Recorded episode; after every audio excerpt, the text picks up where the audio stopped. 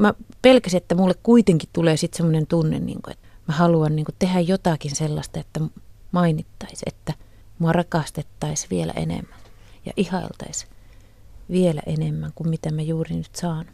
Ja sille heikkoudelle mä en missään nimessä niin kuin halunnut antaa periksi. Mä pelkäsin sitä, että se alkaa puhua minussa, eikä joku muu asia, jonka näen niin kuin tärkeäksi. Auli Mantila, sut tunnetaan käsikirjoittaja-ohjaajana. Koko pitkä illan elokuviasi ovat Neitoperho, Pelon tiede ja ystäväni Henri. Miten sinä itse esittelisit itsesi nyt? Jos mä saisin valita, mikä mun titteli on, niin mä sanoisin, että mä oon yksi monista. Mistä monista? Ihmisistä. Mitä pitemmälle mä asioita ajattelen ja mitä enemmän aikaa kuluu, niin sen selkeämmin mä ymmärrän sen, että, että vaikka ne asiat, joita mä oon tehnyt ammatikseni, on suht erikoisia siinä mielessä, että niitä kaikki ei tee, mutta että toisaalta se ei tee musta erikoista. Välillä musta tuntuu siltä, että mun ammatit heijastelee niitä taitoja, joita mulla on, tai niitä taipumuksia, joita mä oon saanut. Hetkittäin mä ihan mielelläni olisin ottanut jotain muita taipumuksia, koska tota, mä en mitään muuta toivo ja halua niin paljon kuin sitä, että mä voisin olla ihan vaan huolehtimatta mistään, ajattelematta liikaa, tehden vain sen, mitä juuri sillä hetkellä tarvitsee. Ja tämä ei tarkoita sitä, että mä en niin kuin haluaisi elää ilman suunnitelmaa, mutta se tarkoittaa, että, että tota, jotkut niistä taipumuksista, mitä mulla on, tekee musta hätäilevän ja huolestuneen. Toisten ihmisten elämä näyttää mun mielestä aina syrjästä päin katsottuna huomattavasti niin kuin jotenkin helpommalta. Niin siinä mielessä musta olisi hauska, olla, hauska tavallaan niin kuin ajatella, että voisin olla niin kuin yksi monista. Niin herätä aamulla ihan niin kuin, ja olla ihan vaan tyytyväinen siihen kaikkeen, mitä on. Ja se, miten sinusta on tullut nyt se, joka mm. olet, yksi monista, niin sitä käydään läpi kuuden kuvan voimin. Sä oot valinnut siis viisi kuvaa ja se kuudes kuva on vielä ottamatta.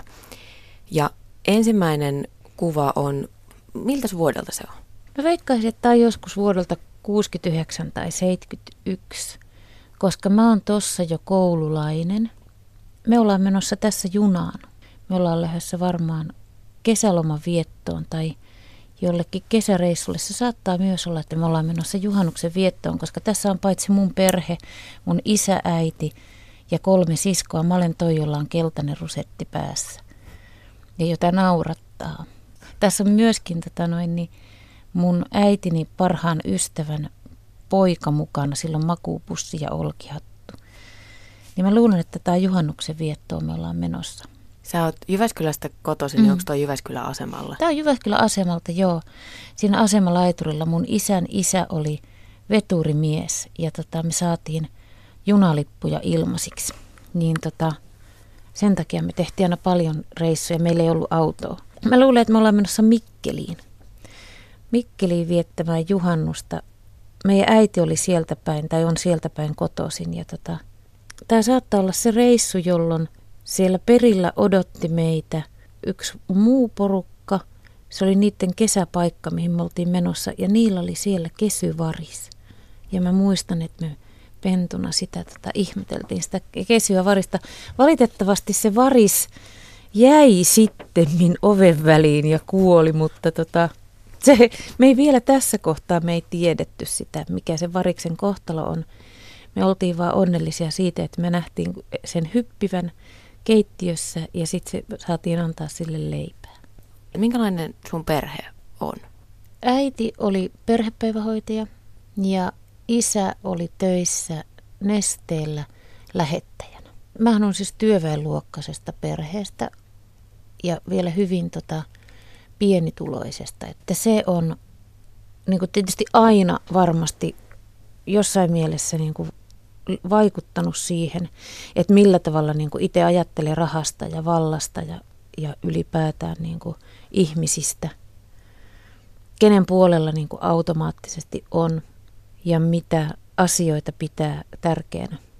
Meillä oli aika hauska perhe siinä mielessä, että tota noin, niin oli, kun äiti oli perhepäivähoitaja, niin se tarkoitti sitä, että paitsi että siellä oli omat siskot, niin siellä oli myöskin äiti hoitolapset. Eli joskus kun tuli koulusta, niin meillä saattoi olla niin kuin meidän neljä tyttöä, äitin neljä hoitolasta, sitten vielä kaikkien kaverit. Eli tota, sanotaan, että meillä saattoi olla niin kymmenen kersaa siinä kämpässä, missä me asuttiin. Ja se oli ta- tavallaan niin kuin, niin kuin hauskaa siinä mielessä, että tota, mä en välttämättä pitänyt niin kauheasti siitä metelistä, mutta tota, se mikä oli siinä hyvä, niin mä opin siellä keskittymään, koska meillä oli semmoinen, meillä oli tosi pieni asunto ja sellainen sääntö, että lukevaa ei saa häiritä. Ja tota, niinpä niin kuin mulle tuli semmoinen tapa, että mä lainasin kirjastoautolta sellaisen niin kuin metrin pinon kirjoja aina joka torstai. Ja sitten mä laitoin ne pinoon siihen mun sängyn viereen, joka oli mun niin kuin oma tila, oli mun se sänky. Mua, mä tiesin, että kun mä niin kuin makaan siinä mahallani ja luen, niin kukaan ei häiritse mua. Ja mä opin niin kuin sen tekemään tavallaan niin kuin itteni ympärille semmoisen niin kuplan, jonka sisällä mä pystyin ihan rauhassa lukemaan. Että mua ei niin kuin alkuunkaan, että siinä ympärillä juostiin ja metelöitiin ja tiedät tällainen. Koska toisaalta mä tiesin, että kukaan ei koske mua eikä tuu sillä tönimään, että hei, anna sitä tai anna tätä. Ja siitä kyvystä itse asiassa nyt kun mä mietin sitä, niin on ollut mulle hyötyä kyllä helvetisti myöhemmin.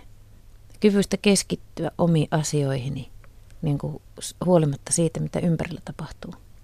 Mutta toisaalta se on myöskin tietysti sitten vaikuttanut siihen, siihen tapaan, jolla mä elän nykyään, että, tota, että hyvinkin niin kuin eristäytyneenä. Meillä oli kyllä niin kuin siinä mielessä hauska perhe myöskin, että tota, paitsi että se oli vilinää ja vilskettä, että me kyllä aina pidettiin yhtä.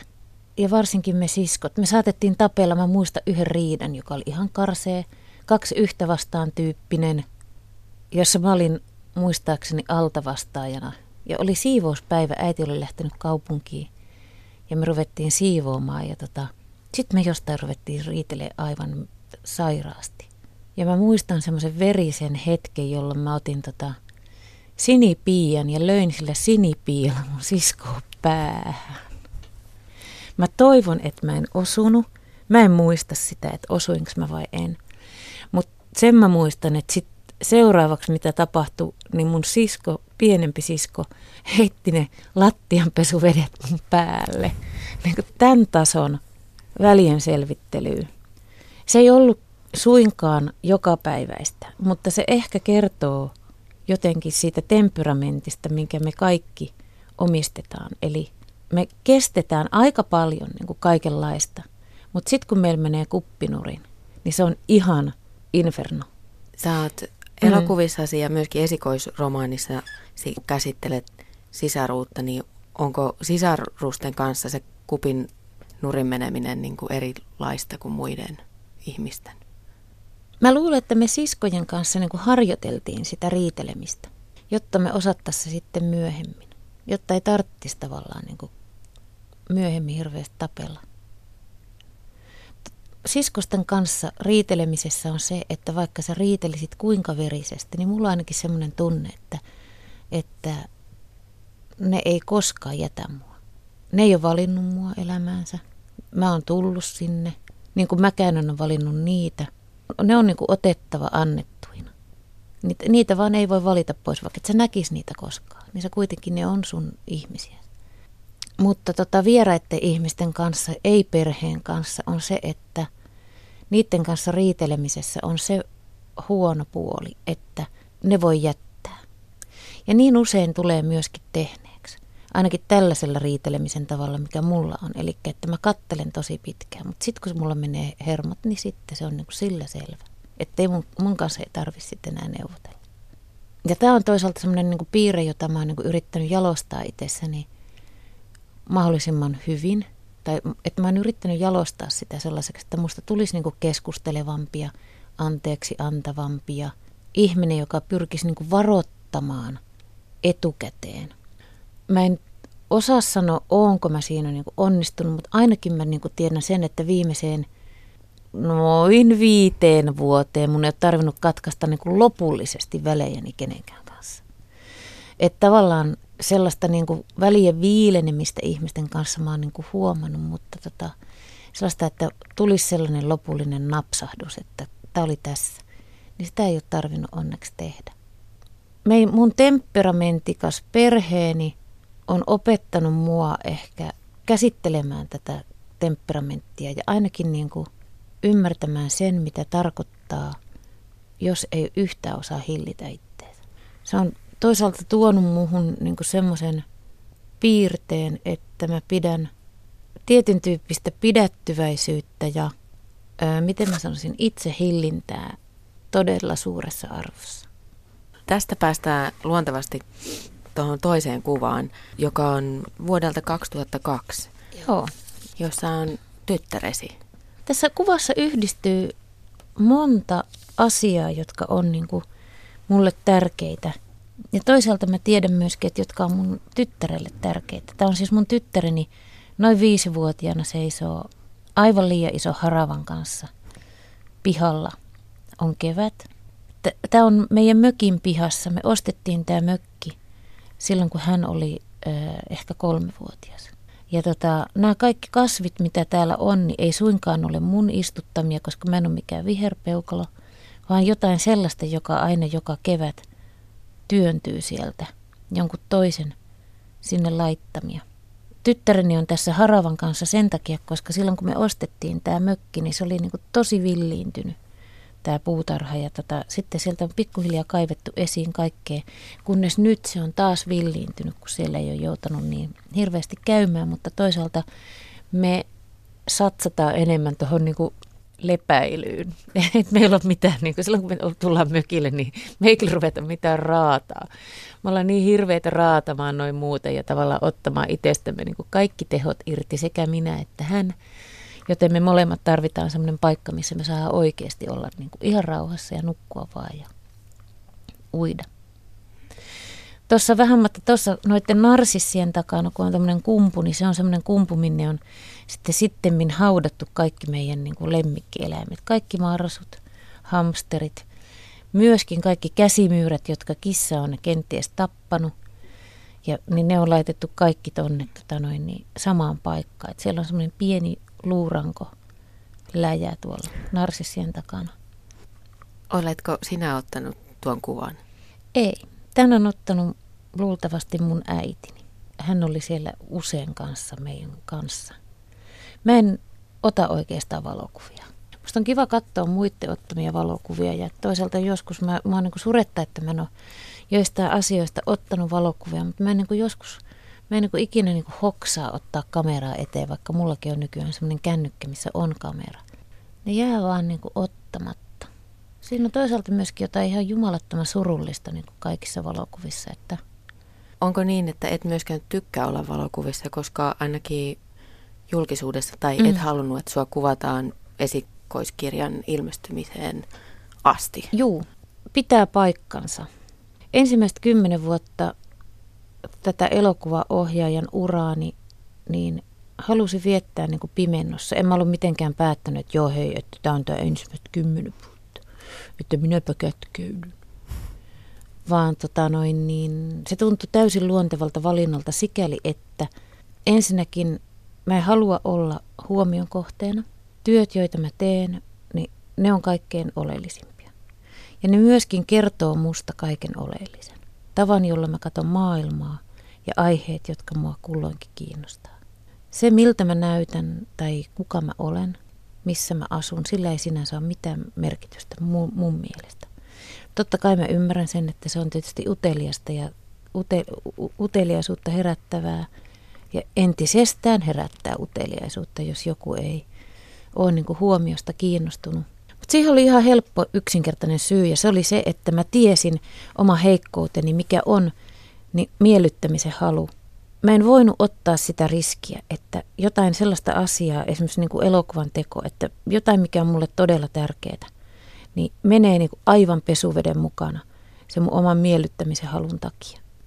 Jos mä olisin ollut niin kuin huomion kohteena, Mä olisin alkanut hyvin nopeasti tutkimaan sitä, että millä tavalla musta kirjoitetaan, miten mua katsotaan, olemaan ahdistunut siitä tavasta joka tapauksessa, koska niin kuin ikinähän ketään ihmistä ei voi ihailla tarpeeksi.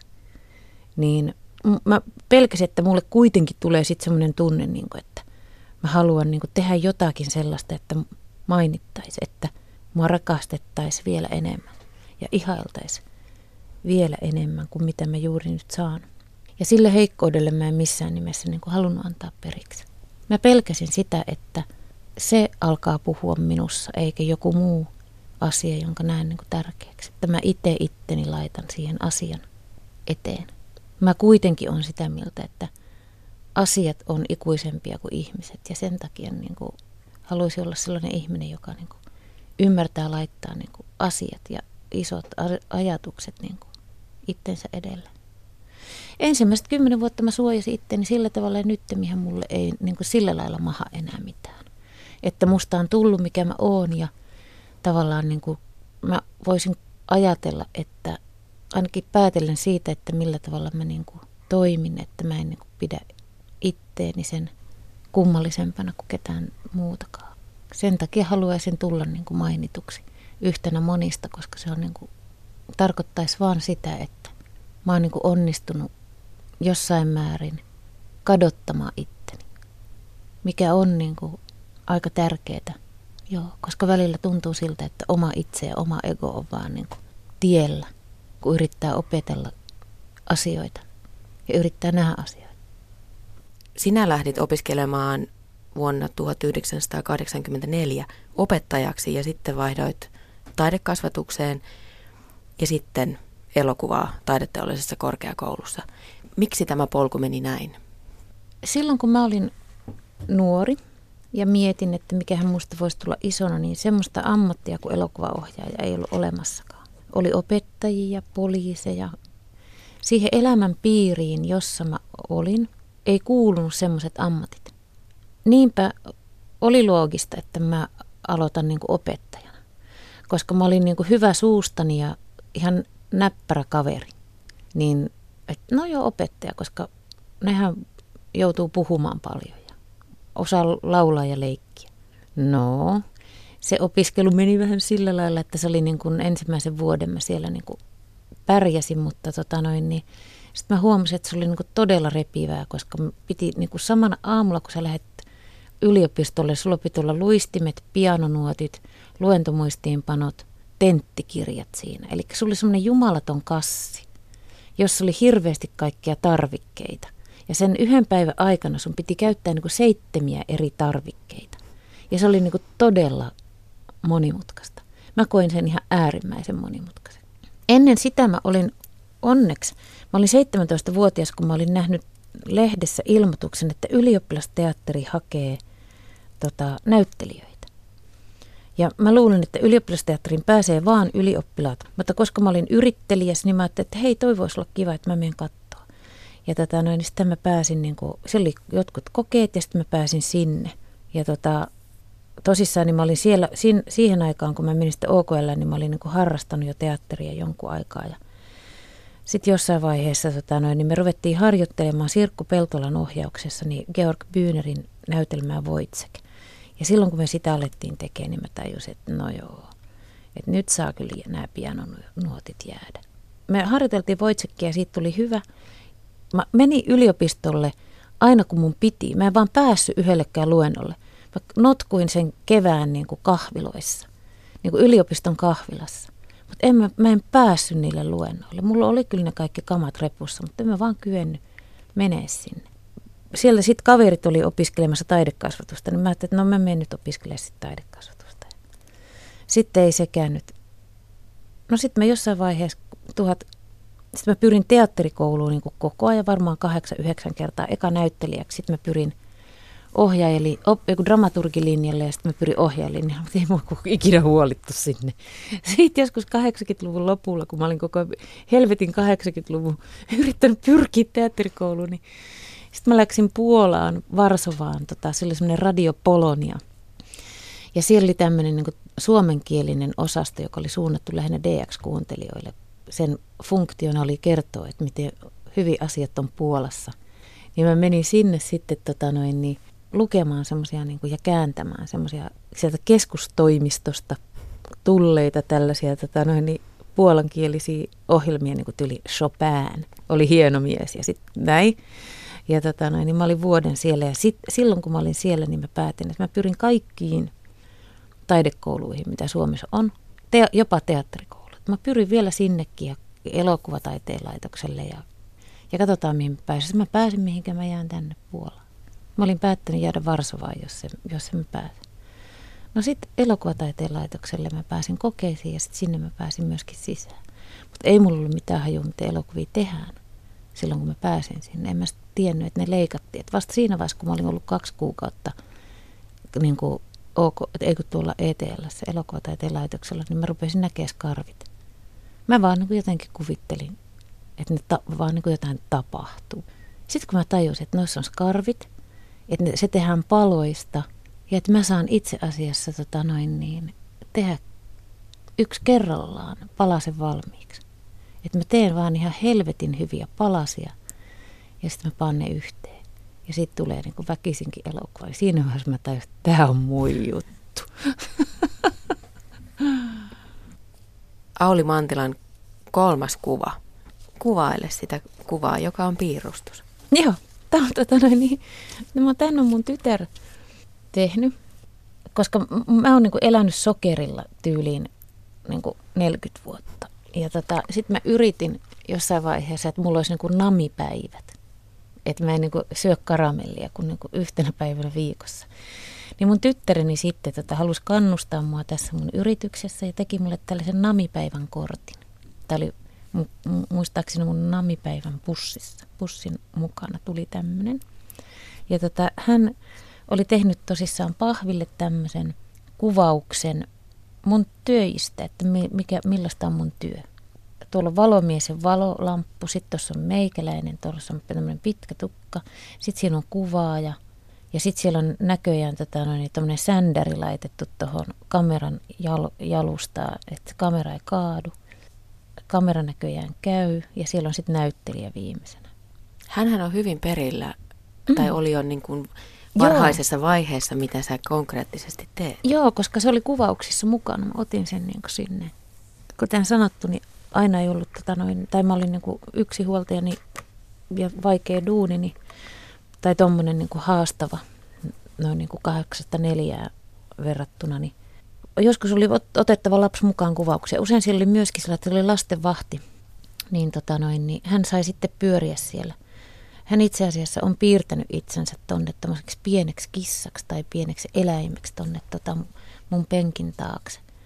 Hän on tossa, se oli hänen alter egonsa, tämmöinen hutu. Ja se oli oikeastaan aika hauskaa se, että oli lapsi töissä, koska sitten sit aina siinä säilyi myöskin sellainen suhteellisuuden taju siinä, siinä elokuvan tekemisessä. Niin kuin ymmärti sen, että se on vaan, niin, se on vaan elokuvan tekemistä. Ei enempää, ei tietenkään myöskään niin kuin vähempää mutta että sitä tehdään niin kuin johonkin maailmaan. Siinä on niin helposti käy, että kun tehdään elokuvaa, että se kaikki siitä tulee semmoinen niin hermeettinen, semmoinen niin ihme ilmatiivis pallo, että mitään ei ole olemassa sen ympärillä. Ihan johtuen jo niistä niin kuin työajoista ja tällaisesta ja siitä niin kuin ryhmädynamiikasta, että, että tota, siellä täytyy saada niin kuin jotenkin todistettua kaikille – että tämä on tärkeää, että, te, että, te, että täytyy, niin kuin, tähän täytyy laittaa kaikki, kaikki niin kuin juuri nyt mitä on. Niin siinä mielessä niin kuin tavallaan päästä hetkeksi aina, niin kuin, tai saada hetkeksi aina muistaa, että maailma on, pyörii edelleenkin tämänkin ulkopuolella. Se, että tänään meni huonosti, tarkoittaa sitä, että huomenna voi korjata, eikä sitä, että se oli nyt niin kuin, tämä on nyt niin kuin lopullista tämä on niin kuin metaforisesti myöskin niin kuin mielenkiintoinen just siinä mielessä, koska tota, mulle henkilökohtaisesti on tärkeää se, että, että siellä kaikki katsoo samaa suuntaan tai näkee sen saman näyn. Ja mä en tarkoita sillä, että se täytyy olla kirjaimellisesti sama, mutta sen hengen täytyy olla sama. Että kun tehdään elokuvaa, niin se ei salli minkään valtakunnan sooloilua. Että se ei niin kuin, siellä kukaan ei voi olla enemmän kuin se, mitä tehdään. se itse se asia. Ja mä aikaisemmin puhuin tuossa niin siitä, että, että miten mä yritän niin kuin koko ajan kouluttaa itteeni siihen, että mun ego ei tulisi niin kuin asioiden tielle. Kun mä teen elokuvaa, niin mä haluaisin, että mun ympärillä on sellaisia ihmisiä, jotka myöskään ei työnnä itteensä siihen esille, vaan että se asia on kaikkein tärkein. Mä oon ihan armoton siinä vaiheessa, jos mä näen, että joku sooloilee. Mä en kestä sitä yhtään, koska mun mielestä silloin kavalletaan. Se on kavaltamista. Silloin kavalletaan se asia, jonka puolesta siellä ollaan tai jota siellä ollaan niin kuin viemässä eteenpäin. Auli Mantila, sun ensimmäisen koko pitkän elokuvan Neitoperhon ensi tulee tänä vuonna 20 vuotta. Mä muistan siitä oikeastaan vain sen, kun mä kirjoitin sitä. Miltä musta tuntui, kun mä kirjoitin sitä, kun mä sain sen keskeisen oivalluksen, josta sitten se tuli se elokuva. Mä muistan siitä niin kuin oikeastaan vain semmoisia niin naksahduksia. Että miltä se tuntui, kun se naksahteli paikalleen se elokuva. Ja samanlaisia niin kuin, tuntemuksia mulla on muistakin elokuvista, että en mä muista niistä mitään muuta kuin semmoisia isoja niin kuin naksahduksen hetkiä, koska sen jälkeen kun mä oon sen elokuvan tehnyt, kun mä sen viimeisen kerran miksaamassa katon läpi, niin kuin loppumiksauksessa, niin sen jälkeen mä en palaa siihen enää. En mä katso niitä. Oliko sitten pelon maantiede se naksahdus se, kun sinä lainasit kirjastosta Anja silloisen Kaurasen romaanin ja luit sen ja tiesit, että tästä pitää tulla elokuva? Joo, se oli yksi naksahdus seuraava naksahdus sen kanssa oli se, kun mä tajusin, että tämä, mun täytyy tehdä tälle niin kuin sisarteos. Että mä en voi tehdä tätä elokuvaa, niin kuin suoraan tätä kirjaa. Vaan mun täytyy tehdä tälle jotain, jotain sellainen tavallaan niin kuin parisille. Että ne on ikään kuin sisaret ne teokset, ennemmin kuin mitään. Että toinen toisen toisinto. Ja sitten sen kanssa niin kuin naksahdus kävi myöskin, mä muistan kun mä katoin sitä ihan sen viimeisiä sekunteja, kun sitä miksattiin ja mä istuin siinä ja mä täysin, että tästä voi tulla myöskin ihan helvetin huono. Mä muistan, miltä, mä, miltä musta tuntui. Se ei tarkoita sitä, että mä ajattelin sillä hetkellä, että tämä elokuva on huono. Mutta se tarkoittaa sitä, että mä tajusin, että tämän vastaanotto saattaa olla niin kuin aika haastava. Ja mä muistan, miten helvetin hyvin se sopi mulle. Mä tajusin, että sillä hetkellä mulle on aivan sama – miten se elokuva niin kuin otetaan vastaan. Koska mä tiesin, että mä oon tehnyt kaiken niin hyvin kuin mä ikinä pystyn. Että tämän enempää mä en pysty tekemään. Se sai eniten katsoja, mitä yksikään mun elokuva. Lukuottamatta tietysti sitten mun TV-töitä. Jännittääkö sua sitten, kun sä olet tehnyt myös radiolle kuunnelmia, käsikirjoituksia TVlle, sä oot tuottanut ylipäätänsä näiden valmiiden töiden vastaanottoa? Kun sanoit, että olet myös miellyttämisen halunen ihminen, liittyykö nämä toisiinsa? Joo, ne liittyy to, kyllä toisiinsa, mutta ne liittyy tavallaan toi vähän kummallista kautta sikäli, että tota, sen sijaan, että mä niin kun sen miellyttämisen haluni niin kun palvelukseen lähtisin, niin ennemminkin se menee aina niin, että mä kokeilen niitä rajoja. Että kun mä luen jonkun ihmisen mulle antamaa käsikirjoitusta tai katon jotain projektia tai mietin, että valitsisinko, kun mä kirjoitan, että kirjoittaisinko mä tämän vai ton, kumpi jännittää mua enemmän, niin mä otan aina sen. Jos sä lähetät mulle käsikirjoituksia ja mä luen sen, jos mä rupean jännittää, että ei helvetti, että mitähän tästä, että nyt muuten, niin kuin, että mitähän porukka tuumaisi, jos tämmöinen tulisi niin tu, siitä tulee heti semmoinen, että tässä on jotain. Niin kuin kaikki ne kohdat, se mun miellyttämisen halu niin kuin on tehnyt musta hyvän niin kuin haistamaan vaaran. Niin kuin mä tiedän, missä se vaaran paikka piilee. Mitä ei saisi sanoa tai mitä ei saisi tehdä tai mitä ei saisi ajatella tai näin. Ja silloin kun mua rupeaa jännittää, niin silloin mä tiedän, että tuolla se on. Että se tavallaan niin kuin, se on, se toimii sellaisena niin kuin tutkana ikään kuin. Auli Mantilan neljäs kuva. Siinä olet sinä ja koira. Juu, tämä mun kaveri tässä on Lapin porokoira Pyry, joka tuli meille mun tyttären toivomuksesta, että hän halusi koiran. Ja mä sanoin, että juu, sä saat koiran, mutta sun täytyy kouluttaa se. Se oli, että joo, ei ole ongelma. Ja ei muuten ollutkaan. Se on kouluttanut sen ihan jumalattoman hyvin. Viime keväänä mä olin kotona, aamulla mä lasken sen aina pihalle ja tota, mä olin kotona, mä kuuntelin kun se haukkuu. Se rupesi haukkumaan niin kuin eri lailla kuin normaalisti. Se on siis vapaana pihalla. Se haukku tuli koko ajan niin lähemmäs taloa ja mä menin katsomaan, että mikä sillä on. Pihasta noin 30 metriä on, mulla on niin kuin junarata, jossa menee kerran päivässä juna. Niin siinä junaradan tasanteella seisoi susi. Ja se koira piti sitä sutta paikallaan. Ja mä menen alas alakertaan ja koira viereen. Silloin susi, silloin se koira katsoo vähän mua, silloin se susi lähtee. Mä ajattelin vielä siinäkin hetkessä, että ei, toi on vain joku iso koira. Mutta sitten kun mä läksin vähän niin kuin sen suden perään niin kuin katsomaan, kun se meni rataa pitkin, niin mä katoin sitä sutta. Se huomasi mut, niin se laskeutui maahan, niin kuin maastoutui. Semmoisella eleellä, tiedätkö, niin kuin, että jos mulla on lakana kädessä ja mä lasken sen vaan kädestä, niin että miten lakana niin kuin painovoima vie sen niin kuin luontevasti lattiaan. Niin samanlaisella niin kuin ikiaikaisella eleellä se maastoutui se susi sinne. Ja siitä eleestä mä tajusin, siitä suden niin kuin eleestä, että jumaliste toi oli susi. En olisi koskaan voinut kuvitella, että koira osaa tehdä semmoista. Ei mun tyttäreni sitä ollut sille opettanut, vaan se oli sillä selkäytimessä. Se on paimenkoira, se on poropaimen.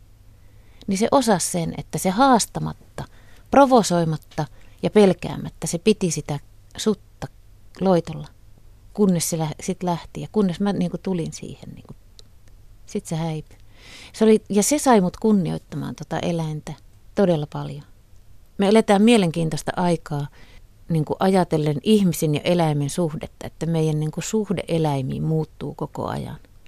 Ja nyt me ollaan koko ajan menossa mun mielestä kohti niin kuin semmoista, semmoista niin kuin hetkeä, jolloin meidän täytyy päättää, että mikä arvo me annetaan – niin kuin muille elollisille olennoille kuin itsellemme. Se on ihan ratkaiseva päätös.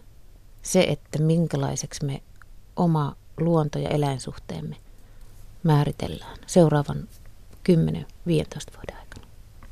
No mä olin siinä, siinä vaiheessa, kun mä puut, muutin Helsingistä, Helsingistä Lovisaan, niin olin niin kuin havahtunut siihen, että mulla on tosi vähän tekemistä kaupungissa. Mä oon aina ollut niin kuin ulkoilmaihminen. Ja mä aina tyhän, tykännyt tehdä käsilläni jotain. Ja tota noin niin, mä toisaalta olin siinä vaiheessa ollut jo elokuva-alalla niin kuin todella pitkään, 20 vuotta tehnyt niin kuin, siis elokuvahommia. Ja tota noin, niin vaikka ne on tosi vaihtelevia ja näin päin pois, niin iso osa siitä kuitenkin on semmoista niin kuin sisätyötä. Että tuntuu, että jotenkin sitä niin kuin helposti vaan niin kuin menee toimistolle ja tulee kotiin. Ei, että, ja mä oon aina ollut todella huono harrastamaan mitään, että, niin kuin, että, että mä lähtisin harrastaa jotain. Niin en mä jaksa mitään harrastaa, koska mulla on niin kuin, tavallaan työ ja harrastus on aina ollut yksi ja sama asia. Ja sitten jos se työ niin kuin alkaa sitoa mua pöydän ääreen esimerkiksi liikaa, niin sitten tuntuu siltä, että on pakko niin saada tehdä jotain muutakin. Ja mä halusin tekemistä ja mä sain tekemistä, kun mä muutin. Että mulla on nyt sitten siellä semmoinen niin hiton puuhamaa – mutta, ja välillä mä kiroilen sitä, että miksi mä ikinä muutin, että olipa hyvä idea. Mutta sitten taas joinain päivinä tajua, että niin, niin, joo, joo, joo. Että näin nimenomaan tämän piti käydä. Oletko sä tyytyväinen päätökseesi? On, ehdottoman. Auli Mantila, sun viidennessä kuvassa, se on lähikuva, kun sä kengität hevosta, koska mm. opiskelet kengityssepäksi. Joo.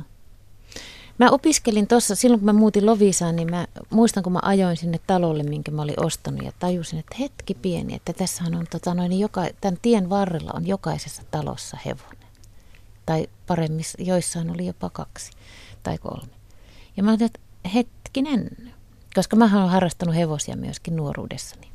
Sitten mä niin tajusin, että ai niin joo, hevoset. Muistin sen siinä sitten ja tota noin, niin hankin hevosen ja tajusin, että 20 vuoden sisällä on kaikki muuttunut niin paljon tuossa hevosjutuissa, että mun täytyy, niin tajusin, että 20 vuoden sisällä kaikki on muuttunut niin noissa hevosasioissa, että tota, että munhan täytyy nyt ruveta niin pikkusen paneutua tähän asiaan. Ja koska mä oon ikuinen opiskelija, niin tota, mä pyrin ja pääsin opiskelemaan hevosten hoitajaksi. Eli mä, ja mulla oli siellä sitten valinnaisena hevosen kengittäminen. Mä olin kouluaikaan töissä sitten tota, yhdellä tällaisella ihmiselle, joka, tai tämmöiselle hevoskauppialle, joka toi tuolta Latviasta, Liettuasta ja Virosta hevosia ja myin eteenpäin täällä sitten. Ja tota, sieltä ne tuli sitten vähän niin kuin minkälaisessa kengessä milloinkin. Mutta että hevonen, hevosen saa paremmin myytyä, kun silloin kengät jalassa, joten sitä ei joutu niin tavallaan lyömään irtokenkiä kiinni vanhoihin naulareikiin, että se nyt pysyy miten kuten se kenkä kiinni. Ja sitä kautta toisaalta mä myöskin tajusin sellaisen asian, että tota, miten mielenkiintoinen ja vaikea ammatti toi on. Toi on ihan järkyttävä vaikea. Jos sä ajattelet, että sä pala rautaa, naulaat elävän olennon jalkaan kiinni, niin sun täytyy tietää, mitä sä teet. Kaikki muu on eettisesti täysin kestämätöntä. Toisaalta käytännöllisesti ajatellen, niin se on niin kuin, jos sä haluat olla hevosten kanssa tekemisissä, niin toi on ainut ammatti eläinlääkärin ammatin lisäksi, missä, milloin edes teoreettiset mahdollisuudet hankkia rahaa, niin kuin hankkia jonkun asteinen niin kuin elanto. Ja noihin aikoihin ö, perussuomalaiset oli just saanut jytkyn. Mä olin tajunnut, että just ennen, vähän ennen, ennen kuin mä muutin tonne, niin mä olin niin kuin tajunnut sellaisen asian, että nyt tulee muuten kuumat oltavat.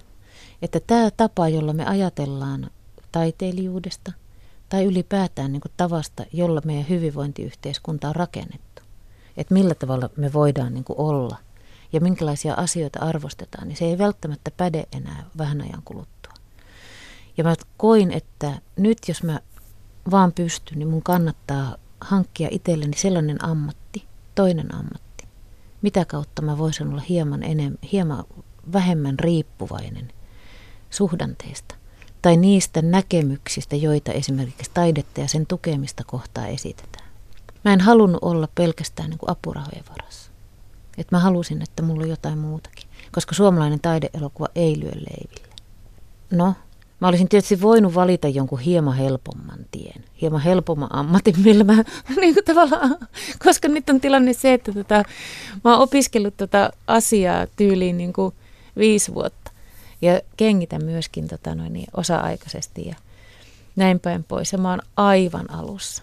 Ihmiset, jotka on tehnyt sitä 40 vuotta, ne sanoo, että ne ei osaa sitä vieläkään.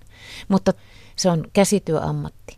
Eli käytännössä se tarkoittaa sitä, että sä et koskaan tule valmiiksi että kengittämisessä on se sama logiikka, mikä pätee elokuvan tekoon, eli se, että sä teet asian kerrallaan niin hyvin kuin sä ikinä osaat, niin sen kokonaisuuden pitäisi olla niin kuin suurin piirtein säällinen. Kun mä nostin hevosen jalan ja putsasin sen ja otin siitä kengän pois niin kuin ensimmäistä kertaa, niin mä tajusin, että hetkinen, että tälle noin niin kuin 25 neliösentti alueelle pakkautuu nyt noin 600 kilon paino – ja jos nämä tolpat, minkä varassa tämä eläin on, ei ole kunnossa, niin tällä koko eläimellä ei tee yhtään mitään. Eli ei ole olemassa niin kuin jalatonta hevosta, se on niin kuin mahdottomuus. Niin mä tajusin, että aa, hyvä. Aika pieni alue, johon pitää keskittyä, että taas saa mennä sillä niin kuin syvyyssuunnassa, ettei tarvitse tavallaan niin kuin lähteä sillä niin kuin, ettei ole miljoonia eri tavaroita, vaan että sulla on niin kuin yksi tämmöinen asia, mistä sun täytyy ottaa ihan hulluna selvää sun koko loppuelämä, jotta sä niin kuin saisit edes murtoosasta niin kuin jonkun käsityksen. Kengittämisessä on se hyvä puoli, että sitä tehdään niin 6-8 viikon välein, sä vaihdat hevoselle kengät, että sulla on niin 6-8 viikon välein niin kuin mahdollisuus yrittää parhaasta taas uudestaan, toisin kuin elokuvan teossa, että siinä saattaa mennä se 6-8 vuotta, ennen kuin sä pääset niin kuin kokeilemaan – onnees uudelleen. Entä sun luova työ, kirjoitatko sä nyt? Mitä Joo, nyt? vuonna 2016 niin mulla loppui taiteilijaprofessuuri, mikä tarkoittaa sitä, että on taas niin kuin vapailla markkinoilla.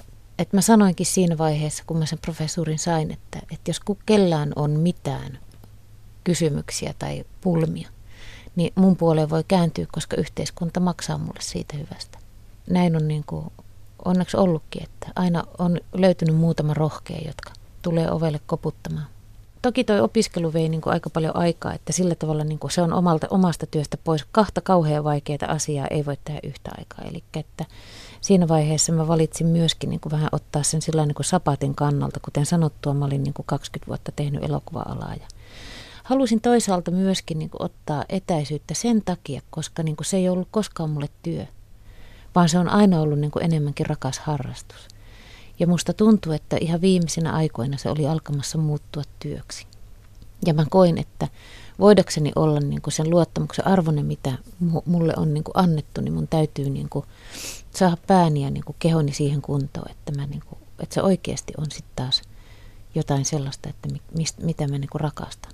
Mulla on itse asiassa työn alla niin kuin yksi sellainen käsikirjoitus, josta mä toivon, että tulisi jossain vaiheessa jotakin. Haluaisitko ohjata sen? Jos mulla aikaa. Yleisön pyynnöstä joo. Mulla ei ole minkään valtakunnan hinkua tehdä sellaisia asioita, mitä kukaan ei halua vastaanottaa. Mulla ei ole tarvetta käsikirjoittaa, jos kukaan ei halua lukea. Mulla ei ole tarvetta ohjata, jos kukaan ei halua katsoa. Tämä on eri, mikä oli 20 vuotta sitten. Että siinä mielessä musta tuntuu, että mä oon niin kuin muuttunut. 20 vuotta sitten niin ei niinkään ollut ajatus siitä, että kuka näkee tämän, kuka katsoo tämän ja kenelle mä puhun, vaan oli tärkeää puhua, oli miten oli. Eli itsensä ilmaiseminen ja sellainen tota noin, niin, halu saada sanoa jotakin, raivata itselleen se tila puhua, niin se oli tärkeää. Nyttemmin asia ei ole enää niin. Mä en halua niin kuin olla ihminen, joka puhuu seinille. Mä mieluummin olen sitten se, joka kuuntelee, mitä toisilla on puhuttavaa. Mulle niin kuin elokuva, elokuvien kirjoittaminen tai niiden ohjaaminen, niin se on mun tapa kommunikoida ihmisten kanssa. Se on seinille huutamista, jos ei ole vastaanottajaa. Auli Mantelan viisi elämänkuvaa löytyy yle.fi kautta kuusi kuvaa sivustolta. Ja kuudes kuva on se kuva, joka on vielä ottamatta. Kerro, mikä se kuva voisi olla, mitä siinä olisi ja kuka sen ottaisi? Mulle se on niin kuin sillä tavalla hankala kysymys, koska mä en, mä en toivo mitään.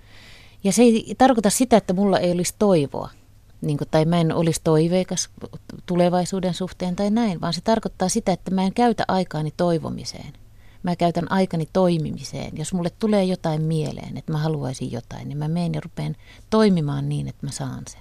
Mulla ei ole tulevaisuuden haaveita. Toisaalta se on myöskin siitä, liittyy siihen, että mä en halua pelätä, koska me ei tiedetä tulevaisuudesta mitään. Ja jos mä nyt rupean tässä hirveästi niin kuin tekemään pitkospuita, että tonne nyt tämän suon yli tuonne. Niin, niin entäs sitten, jos mä en pääsekään? Niin sehän on helvetimoinen pettymys. Kaikki tuntuu aivan hukkaa heitetyltä ponnistelulta. Plus, että matkalla jo, niin mua alkaa jännittää, niin kuin, että entäs jos mä en pääsekään tonne, entäs jos mä en saakaan tota. Mä mieluummin haluaisin ajatella niin, että mä eläisin tätä elämääni sillä tavalla, että mä kaikkiin niihin asioihin, jotka ihanasti haisee vaaralta, taikka – jotka lisää ymmärrystä ihmisten välillä tai jotka lisää mun ymmärrystä itsestäni, että mä niihin kaikkiin asioihin tarttuisin ja kattosin, mihkä ne mut vie. Mä en muista koskaan haaveilleeni mistään, koska mä oon aina ruvennut tekemään. Tavallaan toi haaveilemisen tai toiveiden konsepti on mulle pikkusen vieras. Mä haluaisin olla niin kuin Annie Leibovitsin näköinen, sit kun mä oon niin kuin 80 niin kuin tiedät sä. Mutta että mitään näin niin kuin banaalia ei voi niin kuin tavallaan toivoa. Että et musta tulisi niin kuin hyvännäköinen vanhus. Että mun mies ottaisi musta semmoisen kuvan, missä mä oon aivan helvetin hyvännäköinen vanhus. Joku semmoinen niin kuin ihana. Semmoinen niin kuin Annie Leibovitz tai Catherine Hepburn tai Seela Sella tai Soli Labbart tai jotain tämmöistä, joku semmoinen aivan niin kuin päräyttävän näköinen. Itse asiassa tämä, tätä mä voisin toivoa. Että musta 90 saisi niinku aivan mielettömän hienon valokuvan. Ja että mun mies ottaisi